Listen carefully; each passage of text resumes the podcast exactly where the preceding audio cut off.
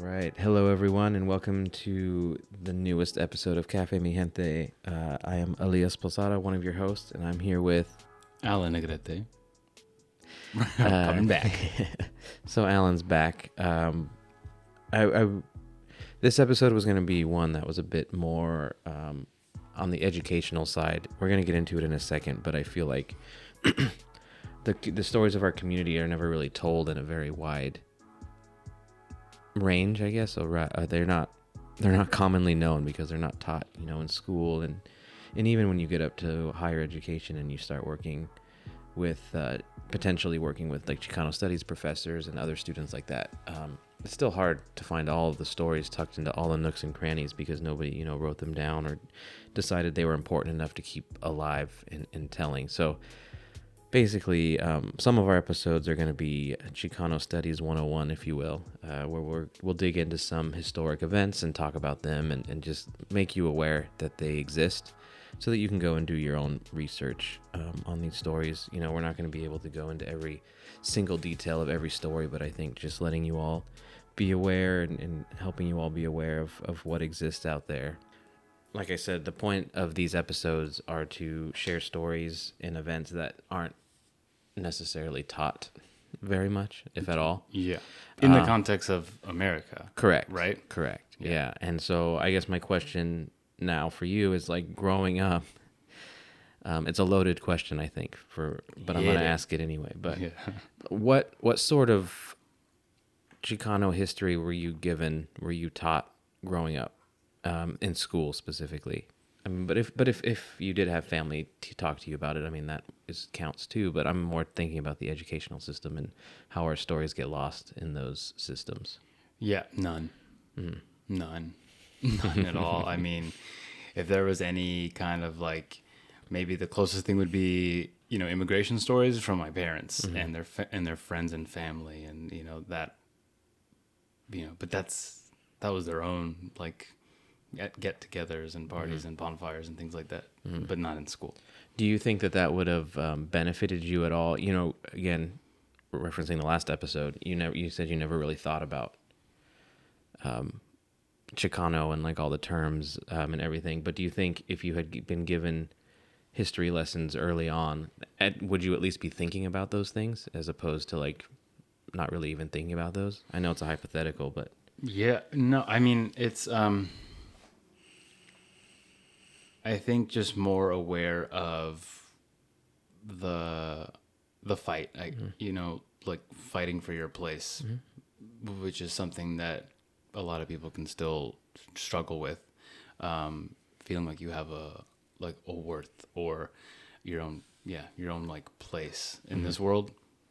It it could have influenced that. Mm-hmm. Yeah. yeah, I think that's worth saying. because I think you know I think it's it's the same with you know Black history. I mean it. I mean Asian history is probably even like less um, in terms of Asian American. You know. Yeah, yeah, yeah. Um, and so it's interesting um, because we hear about Cesar Chavez and and all that sort of stuff, but there's so many things surrounding that, and that not only that, but there's so many things that built up to that, and so that's uh, sort of why I wanted to start doing these episodes, and they won't be, you know, all the time. I know nobody likes a history lesson, but I thought, you know, No, for me, I, I I I picked up this book, which I'm going to um, plug here in a moment, even though they're not a sponsor. Not Uh, yet. Yeah, but I, you know, it really kind of opened my eyes to so many stories. And for the story tonight, we're going to reference it. And so the book is called Rewriting the Chicano Movement. Um, and it's edited by Mario Garcia and Ellen McCracken. Um, I don't remember where I saw this. It must have been on some Instagram post or something, but I immediately saw it, bought it. Um, it's pretty new. I think it was published last year and they just do you know it's, it's a collection of essays and research papers done by various um, historians you know uh, educators wherever their background may be and so i'll probably reference it a lot for these sort of episodes and i'm definitely going to lean on it heavily for the one tonight um, so yeah so i think with that we can go ahead and jump into the story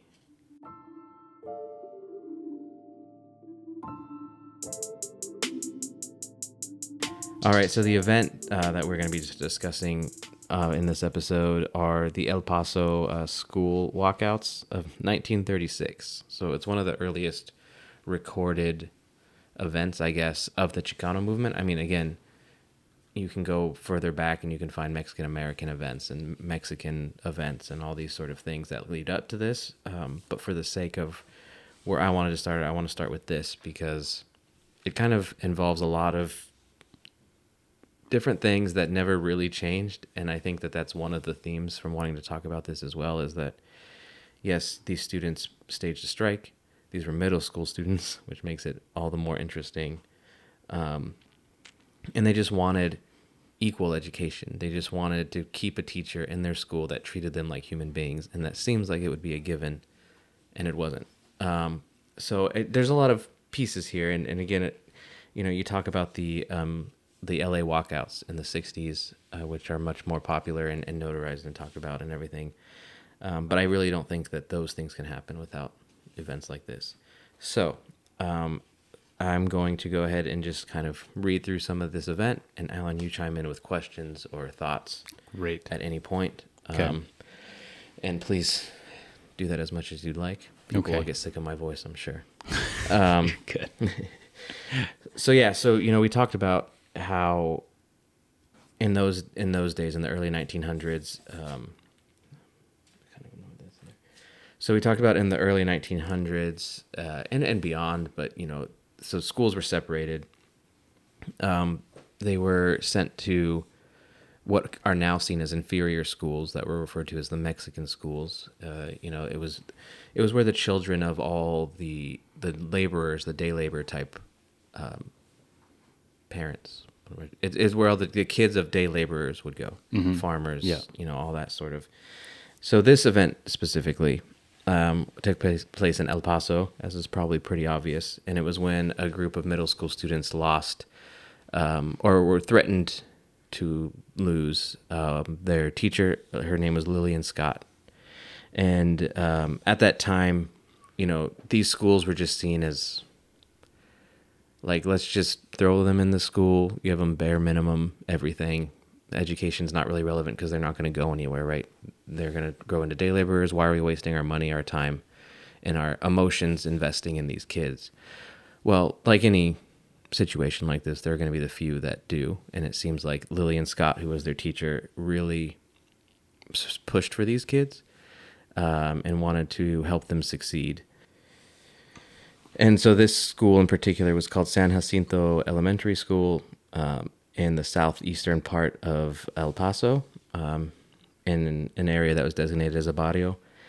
Uh, you know, it was overcrowded. There were a ton of these situations where the kids weren't looked after, weren't taken care of, weren't getting a proper education because, again, they felt like that wasn't necessary. Uh, just as an example, the author here, who's Mario Garcia, one of the editors of the book, wrote it as um, teachers who were perceived as too soft on the students could also pay a price. Mexican American students were seen as part of an unruly Mexican culture that needed to be eradicated in order for them to become good, law abiding citizens and indirectly obedient future workers. So the schools were set up less so for an education more so to make them, quote unquote, an upstanding citizen um, of the community, right? And for them, the highest ceiling that they had in the in the eyes of everyone in charge were, were workers, um, like day laborer type workers. Uh, I have a question. sure. It was part of um, was the was the factor of maybe it was different at the time, but schools will have you know more of a budget with more kids. Mm. Did that factor in like just well let's just get them in here accumulate Yeah, like, get the numbers more budget get more but money. like not it's not going to go to them. Yeah, I think I think that's a good question. I think that I, I, I the short answer is I don't know, but I think at that time that that was something. I think because the schools were separated, I think that was how they allotted funds. So they would say, you know, oh, this is a quote unquote white school, so they're going to get more of the funds because these are the people that are going to get. So I think if anything, I think it was like this is your budget for this quote, again quote unquote Mexican school, and I don't care how many students you have in there, that's your budget. Like figure it out. That's the vibe I get. Again, Sure. if anyone wants to correct me on that, I, I don't think that that sort of incentive, or I don't even know if you want to call it incentive, existed yet. I yeah, I think incentive works because then they're they have less incentive to do much. Oh, yeah, exactly, know? right. I mean, if if the government was like, "Hey, we'll give you X amount of dollars for every graduate you have," I mean, schools might try hard. I don't know. I don't. I don't want to dive into the educational system, Yeah, yeah, but yeah. um, but yeah, I think like Not a great history. Yeah. But uh, yeah, no, I know what you're saying. Um, but yeah, I mean, and this event really started um, when one of the teachers, who's not um, Lillian Scott, who's the kids' teacher, um, Eleanor Boswell. Uh, these are the. This sounds like a. Was that a funny name? I don't know. It's just the names are just so old timey, so I guess it makes sense for the 30s. Um, and Patty and yeah. but so um, so Eleanor Boswell uh, saw or felt that the students were misbehaving, and so they decided to, she decided to keep them after school, and to report early the next day for further disciplinary action. Um, but Lillian Scott, the the quote unquote good teacher here, I guess, uh, came. Uh, she came. She found out about the punishment, and but they were. She did. She was not happy that the punishment was um, was given out because they're they were having a final rehearsal for their school play, uh, called Texas Birds and Flowers. Um, so you know she kind of stood up for the kids and said that um, that you know I don't think this punishment is fair, and I think you know what what exactly is going on. And so I don't know that she got a response from from Miss Boswell in particular, but later on, um, during the the protest, which we'll get to, uh, the students explained that their misbehavior had to do with prolonged laughter at one of Mrs. Bos- Miss Boswell's jokes, uh, uh, and so the punishment came because I guess previously they had not laughed at one of her jokes. So you know, it's one of those things where you didn't laugh, you got in trouble, and then now you laugh too long. I mean, let's be honest, we know how middle school kids are. I'm sure there was some sort of sarcasm behind that prolonged laughter, but at the same time, if, if that's if you're going to punish people Oh, for not laughing or for laughing too much, it's just kind of a it's not a good look. this tiny threshold that she had. Yeah, exactly. Apparently, 20 seconds of laughter, no longer. Um, but you know, I, again, Miss Scott did not feel like that was fair, so she went to the principal, Miss Phillips. And now this is where names are going to get really confusing. So I'll do my best to remind everybody it. who is who. Um, but yeah, so Miss Scott decides to go talk to the principal, Miss Phillips, um, citing that this punishment isn't fair and that um, she thought that the the principal would back her. It, it seems like an absurd punishment, right? Um, and not only that, because the play was important to the school and to the kids, and it was something that everyone was looking forward to. What was the punishment? Uh, they had to stay after school and then report early. I, th- I mean, I think it was like equivalent to detention. So detention after school and then come early the following day for detention in the morning. For how long? Uh, just I think it was just that afternoon. Okay, but but that oh. afternoon was the final rehearsal I see. I see. For their Sabotage. Okay, Yeah, I know, yeah. right? Maybe she didn't get the. Maybe she wanted to direct the play. there's a whole. There's a whole um, understory here. But anyway, to her, to uh, Miss Scott's surprise, the principal actually sided with Ms. Boswell and and agreed with the punishment. Um, and and even on top of that, the principal told her to go home, so don't return to the classroom, um, which it seems strange. So, um, so she got angry. She refused to go home. She didn't know if she was fired or what what she did to deserve to be sent home. So she kind of put up a fight. No, there's really no rehearsal. I know, I know, no, plays off. yeah. But um, and so on top of that too, uh, I guess even more on top of that, um, the principal actually told the superintendent that Miss Scott was being uh, uh, was being ins- was ins- insubordinate. Is that the word? Yeah. So they're saying that she's being insubordinate, um, and that if she had a, and then told Scott that Miss Scott that if she had a complaint, she could go talk to the superintendent. So, um, after all this, which is always it also all seems so insane, and I don't want to draw any unnecessary lines, and I say that as I'm about to draw unnecessary lines. But it seems like obviously there was more to the story than just this laughter punishment. so at this point, you start thinking, Did they not like the fact that she was putting so much time in with these students? Um, did she? Did they feel she was wasting resources?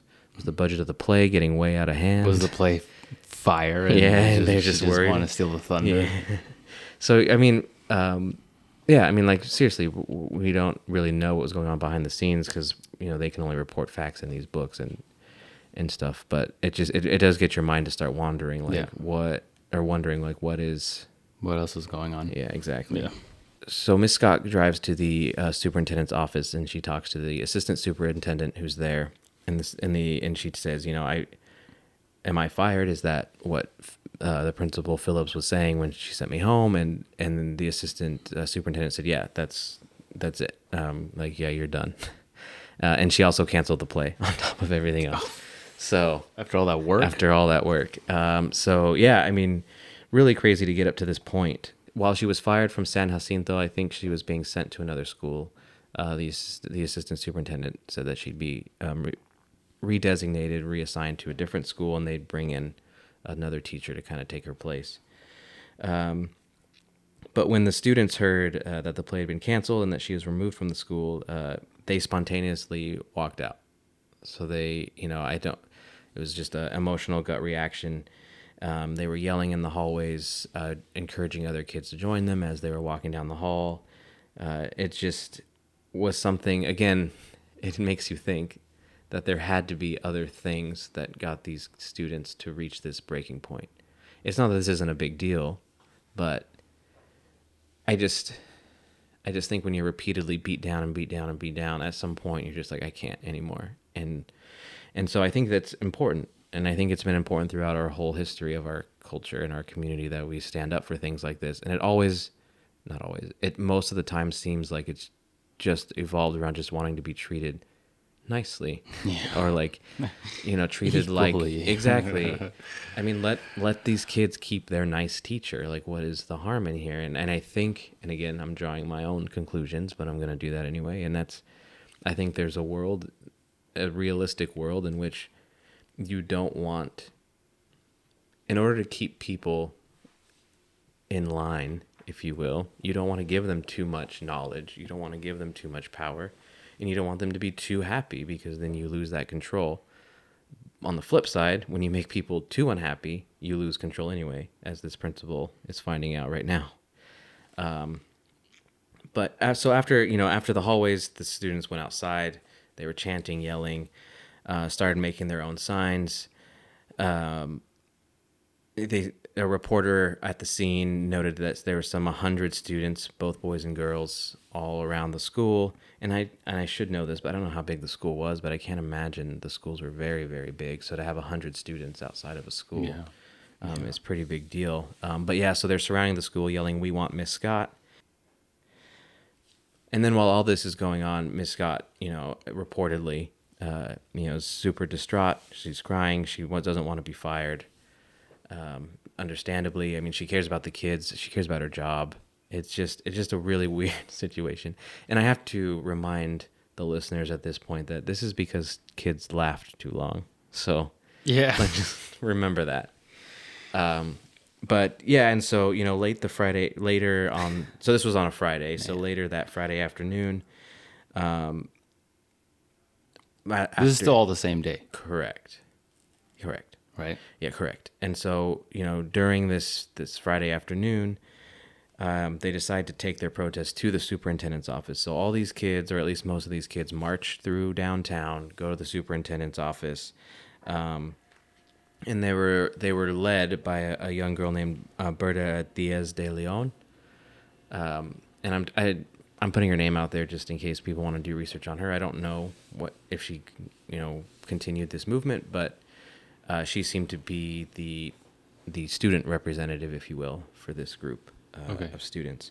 So they they go to the superintendent's office. Um, however, the original assistant, the original superintendent or assistant superintendent, said like, "No, I'm sticking with my ruling. We're not. The play's canceled." And so at this point, you really have to wonder like, like what's the deal here? I don't. It just seems so petty. I don't know if Yeah. it's one of those things where like uh, I again, it's power trip, right? It has to be something along those lines of like these kids aren't listening to me. Did you ever do senior ditch day when you were in high school? Yeah. Um, and, yeah. And how did your Definitely took advantage of that. how did the administration like react to that? Do you Hey, they knew it was gonna happen. Yeah. They were fine. Yeah. well, Because I remember being a junior, Yeah. and then like, uh, and then it happened. You know, that day came when it was gonna happen, and then they were like, "Eh, whatever." It's funny. It's funny you say that because mine, I had the exact opposite experience. So my, I went to a smaller school, but my, I'm sorry everyone for the tangent, but I do think this is relevant just in the sake of context or the story and everything. But I remember we got a phone call Sunday night saying tomorrow's senior ditch day. So the the crew planning it was very smart because it wasn't like this date was floating around for months uh, beyond a group of like 10 people. And so um, we did it. Like it was, I was like, "Yeah, we'll do it." And it was funny because the administration, they started to act like they knew that it. They started to act like, "Oh yeah, we knew. Like we knew this was going to happen the whole time." And like everything was reactionary, and teachers took it all personally, and all this stuff. But um, I kind of feel like maybe there's a little bit of that here too, where it's like, "Oh, these kids are not listening to me. They did something I didn't expect them to do, and now I need to show who's boss," kind of a deal. Um, when okay comparing the two senior ditch day and these students protest much much different and i understand that my point just being that sometimes i think school administrations want to be um, want to be one up on everyone and when they get one up they don't necessarily Sure. they don't necessarily enjoy it Sure, sure, sure. Embarrassment, ego, whatever yeah plays Uh, a factor in a small way or a big way. For sure. Yeah, it still makes sense. and and again you know i i don't mean to keep bringing this back to this but at that time i mean mexicans were looked at as much less than so it's like oh i can't get shown up by the mexicans right Sure. and there's no factual thing about that i'm drawing my own conclusions but whatever it's our podcast we can do what we want um so so yeah so you know so friday night ends the weekend comes and there are rumors that the students are going to continue that strike on monday. Well at this point now parents are going to start getting involved um, because i mean their kids just protested their school and the parents are probably just coming you know there's no twitter there's no none of that there's no cell phones. I mean the parents are probably just finding out. They also I'm, work. I'm also thinking the parents probably at some point had some kind of um, maybe at the very least were were like excited about the play Oh. or even helped them. And they're like what the allen get past the play. You know it's I mean? dead. The play is dead. But i mean like it really um, you know can you tell allen's an actor or what? No. Well, yeah. There's a lot of prep that goes into stuff like that a lot of energy and effort. So it's like yeah the teacher and also on top of that this thing that we were going to do with the teacher yeah. all just yeah. all got all canceled. yeah and i mean like That's and- deflating. Yeah, and to add to your point, like I'm sure the kids come home every day excited about the play. Like Yeah. again, they're not getting a proper education. School's probably not that exciting for them. so to be able to do something that excites them, and then that's been taken away.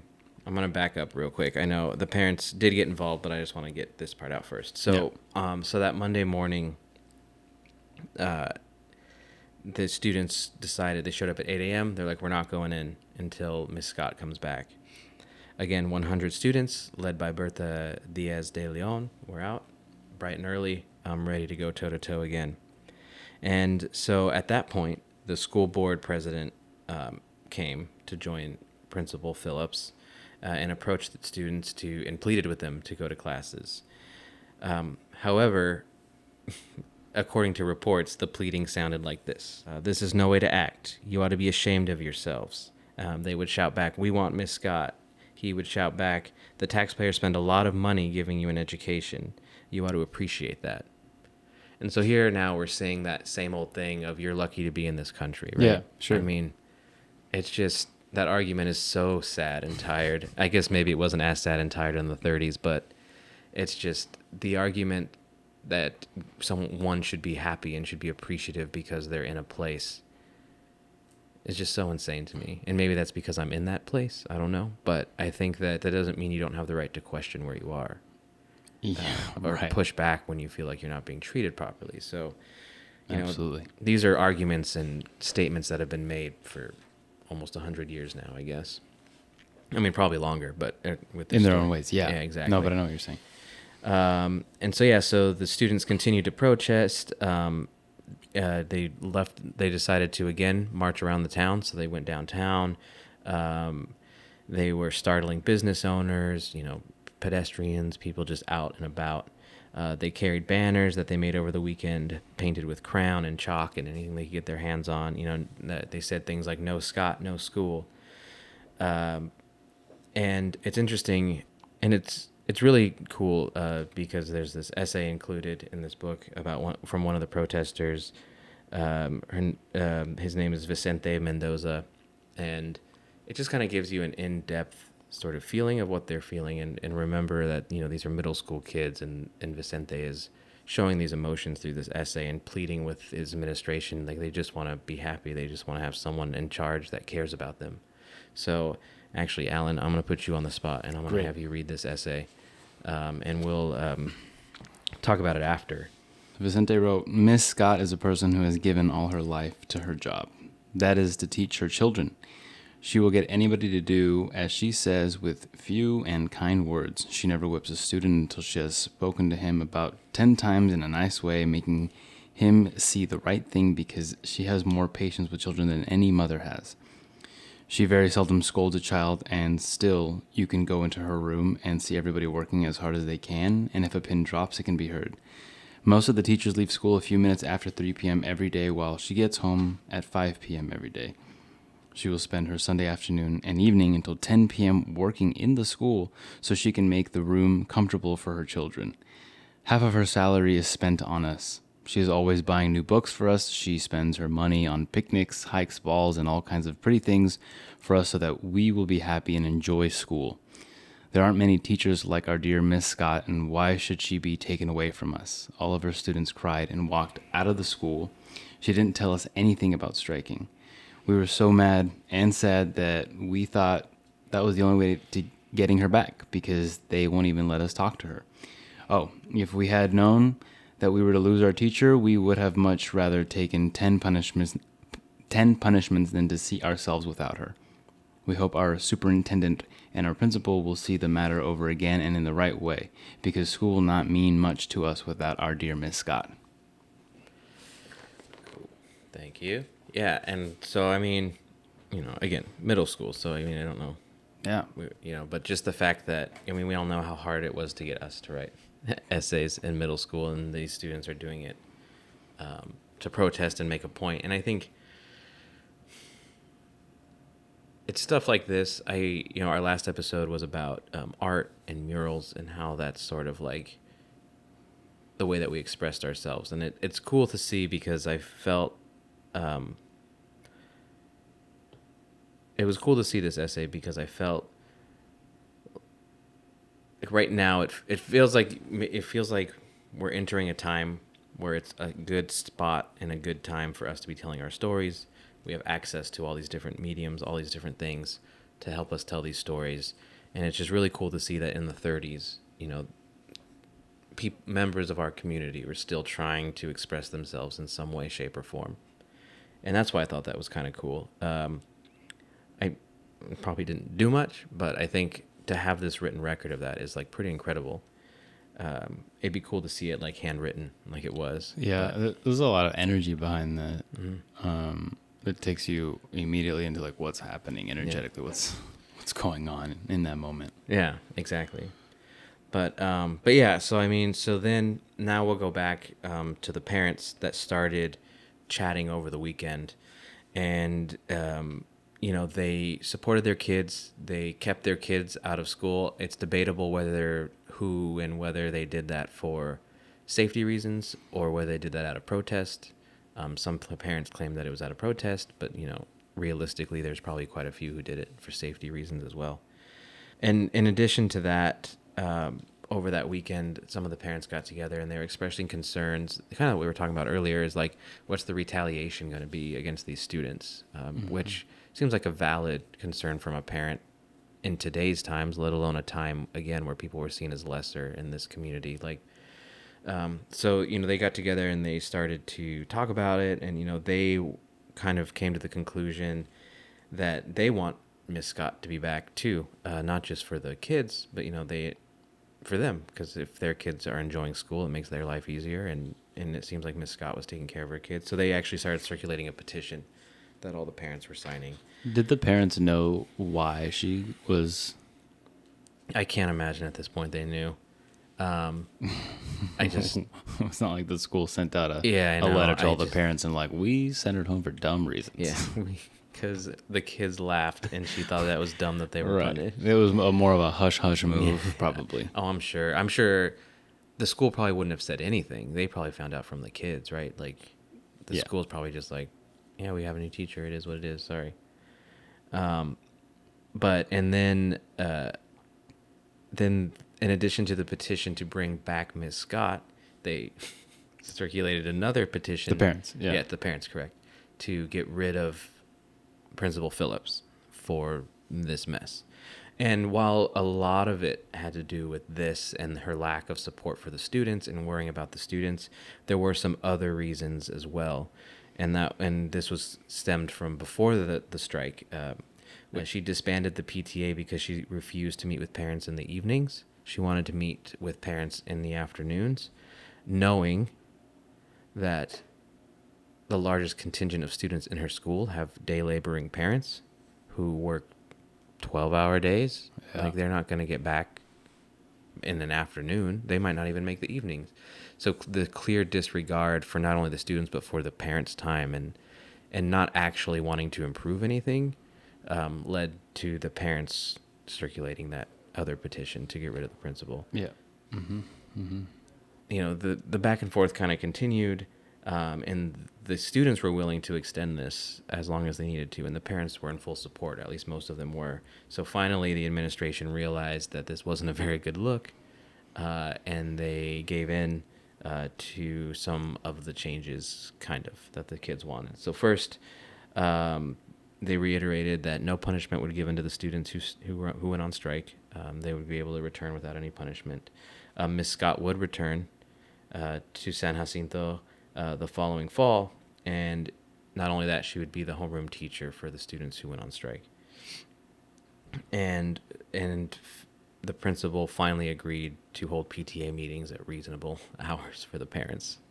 Um, and so Scott, uh, Miss Scott, kind of gave this like f- um, final quote to the newspaper where she said, "I appreciate uh, to the kids," where she said, "I appreciate more than I can tell the things you have tried to do for me. I want you boys and girls to do things in the best way, the peaceful way." The one thing I ask you to do for me, and which will make me happier than anything else, is that you go back to school and show everyone what fine children you are. So this was a quote given to them, obviously, before they agreed uh, to go to end the strike. And there was also a meeting uh, that went on uh, once those terms, you know, where those terms were met. And I wanted to read that description here Yeah. of that meeting because I think it was kind of cool. But um, The yes. meeting of the parents.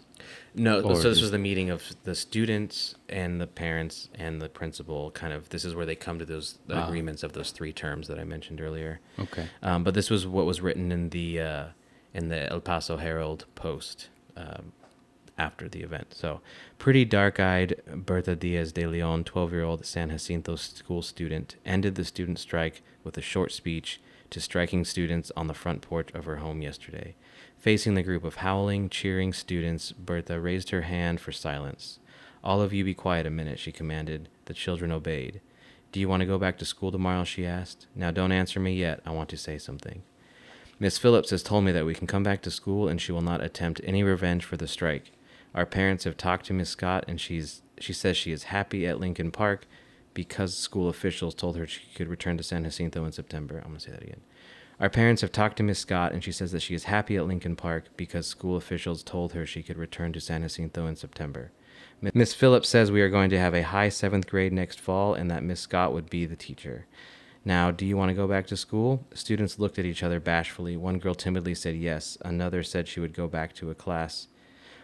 Another said she would go back to class. A boy shouted, Let's go back. The children broke into cheering as one after another agreed to end the strike. They slapped each other on the back and laughed. The strike was over.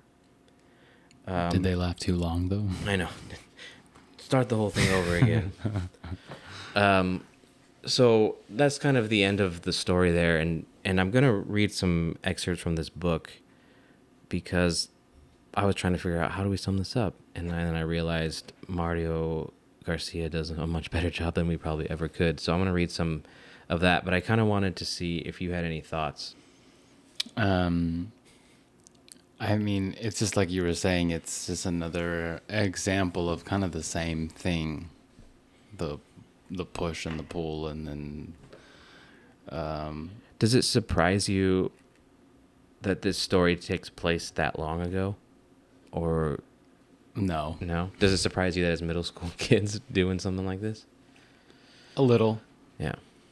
I mean, but that's like what the whole thing's about, right? Like they're the ones getting neglected, but they have so much of a of a purpose, I would. and that's what they're defending. And then mm. they're just getting to show it in this in this way. But you know, like had they were if had the school actually been paying attention, what they had in front of them, like you guys got these badass kids. Yeah. I think that a lot of it comes down to. I mean, it's easy for us to say because we're probably more towards that end, but it is something to be said. There's something to be said about youth and how the energy that comes from the from youth helps create these movements. I just, it, you know, they're still open-eyed and, and curious about everything and realizing you know like why are we treated this way? Whereas like maybe some of their parents just kind of accepted it at that point or maybe previous generations were just kind of accept it because it's like it is what it is. Yeah, or disillusioned or something. exactly. So it's just it's interesting. I don't know. I found the story super interesting um, because it kind of kicked off this whole thing this whole movement in a weird way. Like i said i, I don't think that it you know there wasn't things not this isn't it wasn't a domino effect but i think it shows the power of a walkout and it shows the power that our community can have when it comes together and when you push it too far what happens um, and that it allows it allows our community to feel closer together. We have that in common and we have and we'll fight together and that sort of thing. I don't know it just had a really cool um, outcome i guess the Yeah. fact that these students were able to band together and, and Well, it worked. exactly It doesn't always work. yeah, exactly. Yeah, and I think, yeah, I mean, and it wasn't it wasn't because of, you know, they wanted to be disobedient or you know it wasn't something petty. They wanted to keep their teacher that was treating them like human beings. And I think not to go down this rabbit hole too much, but you hear people talk about protests and even um, uh, like riots and stuff, and it's like it's because like I don't know. I'm not going to sit here and say I condone rioting, but I'm also not going to say I don't necessarily support it at times. Like I understand when people don't know what to do, they they get dr- drastic, right? And so when you push a community to a breaking point, like what do you think is going to happen? And we see it. We've seen it the last four years in various communities. We've seen it everywhere, and it's it's cool to see. Um, it's sad that we have to see it, but it is cool to kind of see the communities coming together. Yeah. But um, I'll read these last little bits, and then we can um, see if you have any final thoughts. Okay. Yeah. But, Yeah. but basically, this was just a summary of from Mario, the author of the book and the story, um, kind of summarizing how he feels the event impacted the overall movement. But so, the 1936 El Paso walkout reflects larger issues concerning social justice and Mexicans throughout the border region and the Southwest. Mexicans were prized for one essential characteristic cheap labor.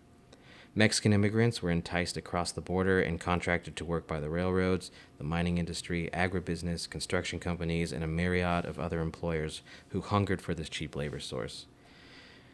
Um, this relationship was established and institutionalized on a large scale in the early 20th century. It continued throughout the century and exists even to this day. The public educational system, directly and indirectly, was organized in El Paso and elsewhere to reflect this relationship. To justify the exploitation of Mexican cheap labor, employers and other uh, and others participated in the racialization of Mexicans, promoting the notion that to be Mexican was to be racially inferior, the sleepy, lazy, and passive Mexican. The public schools integrated this racialization. Mexican American students were seen as racially and mentally inferior to Anglo children, and hence were provided with only limited and inferior education with the intent, consciously or unconsciously, to augment the cheap labor force. Consequently, teachers had low expectations of their Mexican American students. So, this was kind of something we talked about throughout, and so we don't need to dive in too much. But I mean, it sums it up perfectly. It there's clear there's clearly an ulterior motive to treating these students the way that they do. Um, and yeah, I don't know. I mean, yeah, or not treating them.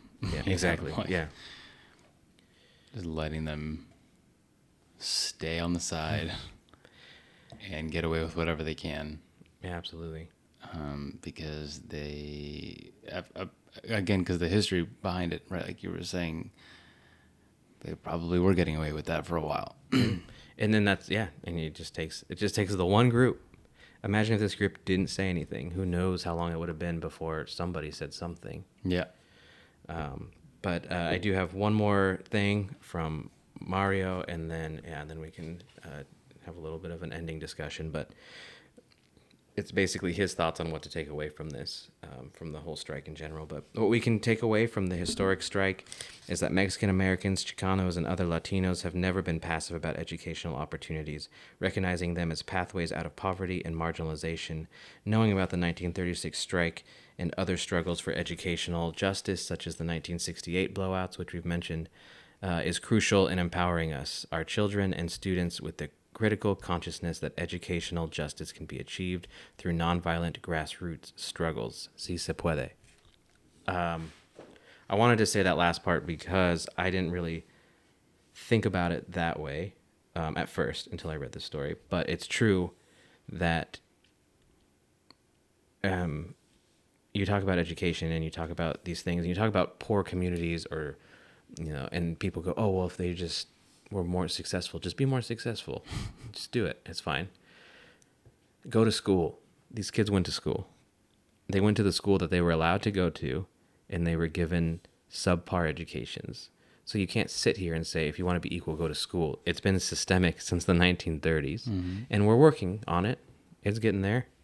But to just to to say that the reason that Mexicans, blacks, Asians are not as successful or prominent in the business world or in you know in that you know what I'm saying?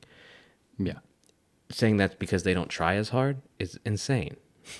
It's they don't they don't make it because their their starting line is 40 yards behind everyone else's. So i'd also argue that like anyone trying to help them also doesn't have like enough resources whether it's people or um or or the people like who are doing it maybe aren't trained as well. And that's like i you could make an argument that that's all intentional. Yeah. To make it more difficult. Whether it's subconscious or not or fully conscious decisions are being made based on the way people are perceived and groups of people are perceived. And that's still happening and we still mm-hmm. see it and that's mm-hmm. why we're here. But what i want i don't know if it's depressing or hopeful that it was still happening in the 1930s but i think it's important that we and before that obviously um, but i think it's important that we at least share some of these historic historic events because you know i just think that it, there's a pride in it too. Like it's cool. It's cool to know that this group of kids like put up that fight. And it's cool to know that we can put up a fight like that if we get pushed too far. Yeah. Um, you you get like an understanding, a, a view, I guess, like a of the capacity of what they can do, and it's a great reminder of, yeah, like you said, we can do it too. So watch out.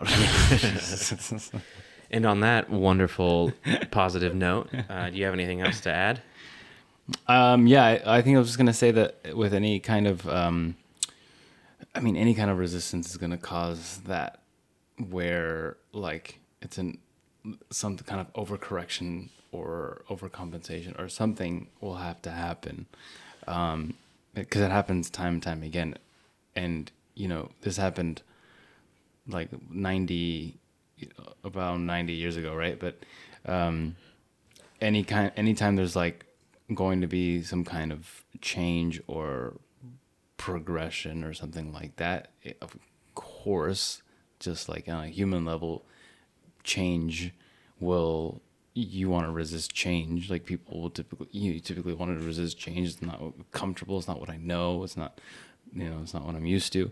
Um, and then that's where a lot of like that that friction can can come from as we're going along.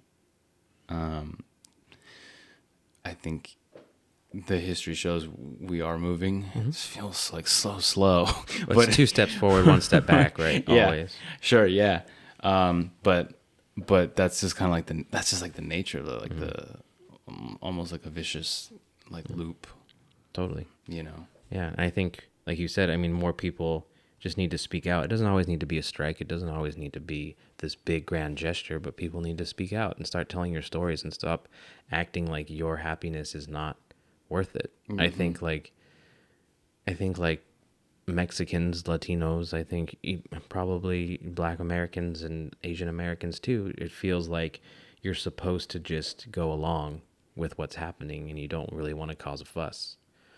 yeah But we're here to tell you that to that that you can cause a fuss. yeah You go ahead. We in allow small, it. like you said in small ways i'm a big believer in like these kind of things also start in very small ways Totally. Yeah. But wars start on very small things yes, war is another thing. yeah That's a different podcast. laughing too much yeah, laughing too much small thing causes war.